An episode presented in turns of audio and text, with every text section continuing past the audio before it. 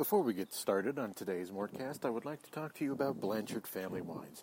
Uh, located between 18th and 19th and Blake and Wazee in lower downtown Denver, right in the middle of the dairy block.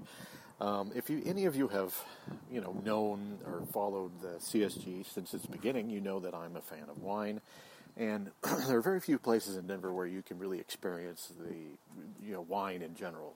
Um, we have. Uh, some places where you know wine bars and stuff like that, but there's some where that you know most don't have their own vineyards.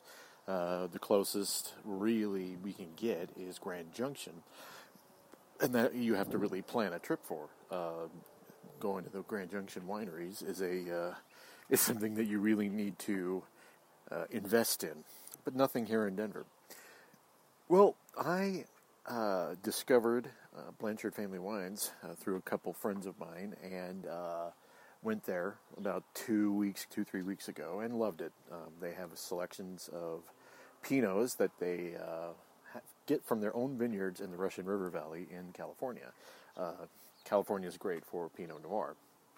Um, they also have a Cabernet blend.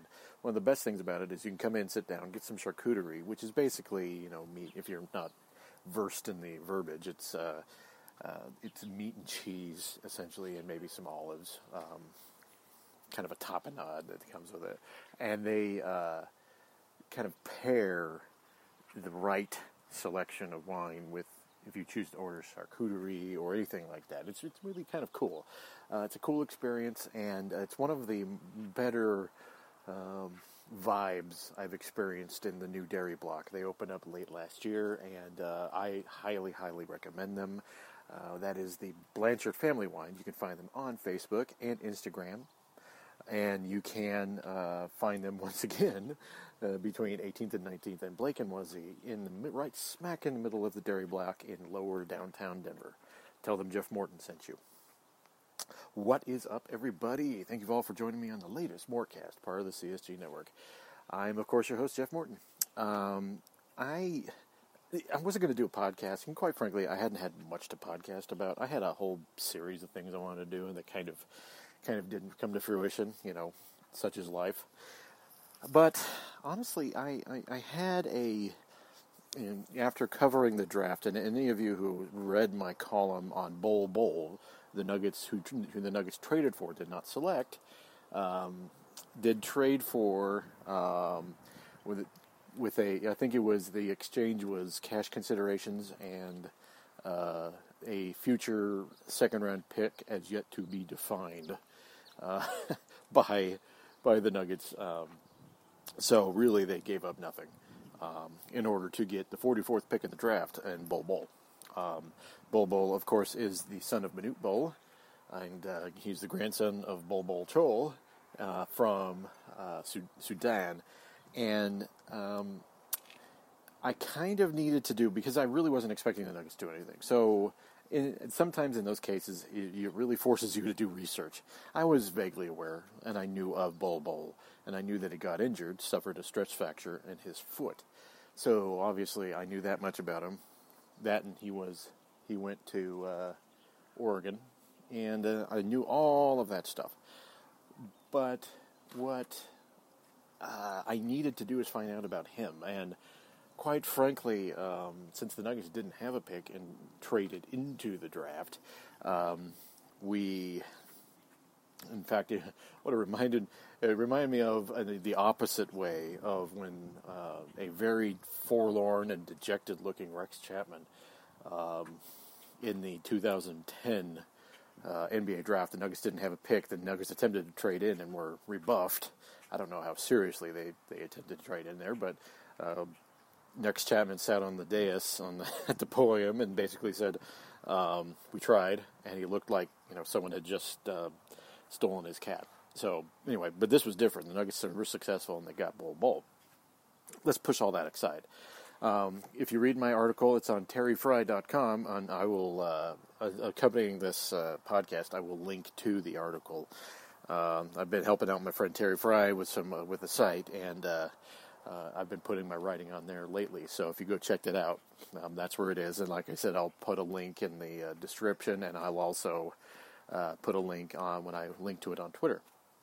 Um, I talked to about three or four scouts I knew about him who didn't, uh, and all of them weren't high on him, I, I will say. Um, one of the things about Bol Bol is he was projected to be a lottery pick, but he fell precipitously. Um, and it was such a fall that you felt bad for him. Um, and I knew the Nuggets were going to do something because I had to leave at the start, really at the beginning of the second round. Um, the first round took a ridiculous amount of time because there was 10 zillion trades. And uh, so I had to leave. I, I didn't drive, so I was at the whim of the person who drove me. So I knew that something would happen once I left, and of course it did. And the Nuggets traded into it what I saw was a lot of reaction about how big, high his uh, Bol Bol ceiling is, which is true, um, and how he can help if things work out. And quite frankly, I have no reason to doubt that. I'm not low on Bol Bol. Um, I needed to find out about him. I needed to do research. So that night, after I found out that the trade went down, I started calling people I knew. And I made about four phone calls and I got about five text messages. Uh, some from the same people, some from others. And to AT, they were none of them were particularly high on Bol Bol, um, but they did say that his potential is tremendously, tremendously high um, if all things work. And what they did tell me is what they probably led to his fall was fear of another injury. Um, one of the worst things about big men, um, especially big man injuries, is foot injuries. Um, can actually throw out Yao Ming and uh, and Bill Walton, and in fact, those were quoted quite a bit to me when I was got these uh, scouting reports. Bol Bol for Bol Bol was Bill Walton and Yao Ming, and it wasn't in a play sense, it was in an injury sense. And there was legitimate fear that this could turn into something that just plagues him. Um, and there's also those other things that have come, kind of been floating around there about how much he, he desires to uh, be a basketball player, which no one can really quantify until you get to a point. I mean, I, I will say this about um, projections for 19 and 20 year olds, don't do it. I mean, you really cannot determine that sort of thing until they are 22, 23 years old. Um, and with the NBA drafting people the way they do, you know, you kind of have to find out on the fly. You can't go put them into a developmental league. And find out from there. You gotta you gotta see as you. But I will say the Nuggets did cover themselves in a great way. Like I said, I have no idea whether that whole basketball desire thing is true. Um, to a, to an extent, I mean, I do know is a consistent worry, but like I said, you never really know. Um, I do know the Nuggets did cover themselves by drafting him where they did, or excuse me, trading for him where they did. Um, second round picks don't have guaranteed contracts, uh, and they can afford to, if they want, try to put him on a two way. Um, if they want, they can get him on a non guaranteed deal with incentives. I mean, really, where they got him was pretty much the perfect uh, place for someone who wants to, if he wants to really make it in the NBA, he's going to have to prove himself. You know, Nikola Jokic, I believe, was drafted 41. So it is a. It is a it is a way you can hedge your bets and it's pretty much in the NBA the only way you can hedge your bets, unless you bring someone in on a camp deal or a two way deal. Um, honestly, it is really the way the Nuggets did it was very, very good. I am not going to make a value judgment on what the Nuggets are able to do with this. I will say that it was an interesting thing, considering they did not have a pick. Um, and I think as the point I was making in my article was that people should be these picks aren't risky just because of rookie scales and in second round non guarantee contracts. honestly, people need to even if you drafted number one and you're a bust, um, risk is not the right word. Rookies make so little money that it just isn't. It should never be. And, and if someone says that the pick, a pick is a risk, you know, you need to kick them in the shin or something like that because it's it's stupid. Um, on the flip side of that, though, um, there is people need to temper their temper their expectations for Bol Bol. Um, this was a pick that the Nuggets didn't need to make. They made it, and this is done as a project. Uh, and this project will be unfolding not really before our eyes, because you know he says he's healthy, but the Nuggets training staff really needs to look at him first. So we will see. We will see if the Nuggets uh, can get a, a bunch out of him, as well as you know, quite frankly, make sure that he remains healthy. Um, foot injuries are one of those things where you just it's not there's not much you can do to prevent them. Um, all your body weight goes onto your feet, and if you have structurally bad feet, there's not much you could do to to, to change it. Um, all you can do is um, hope.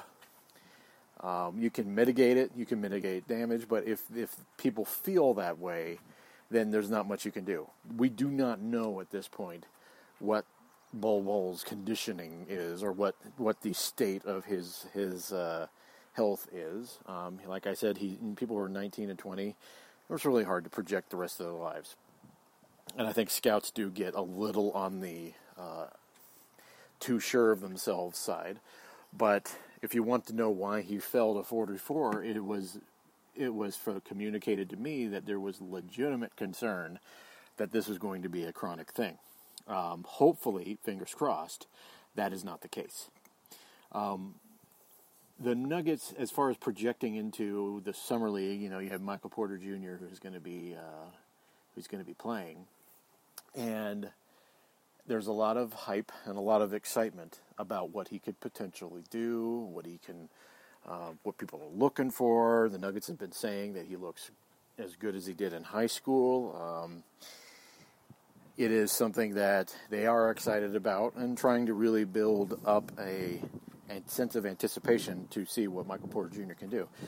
Um, as the point I'll make about Summer League is something I've said uh, for the last 10 years. And for those of you who followed me from my old Denver Stiffs days back in the day, um, Nicholas Tskitishvili was the MVP of Summer League. Okay? You cannot project anything from Summer League other than maybe, hopefully, they're competent enough to get coaching.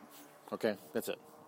Uh, Summer League is not an accurate representation of what the league is or what it will be like when they get into it. So take it as just entertainment and hopefully as an encouraging first step.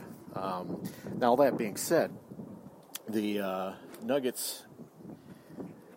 I, I have not been able to get put a finger on or determine exactly what they want to do um, this offseason. Um, they have projected out there they want to keep uh, Paul Millsap. Now, the common belief heading into last season was that that would be la- uh, Paul Millsap's last uh, season at $30 million. I am not 100% convinced that they won't pick up his option. Um,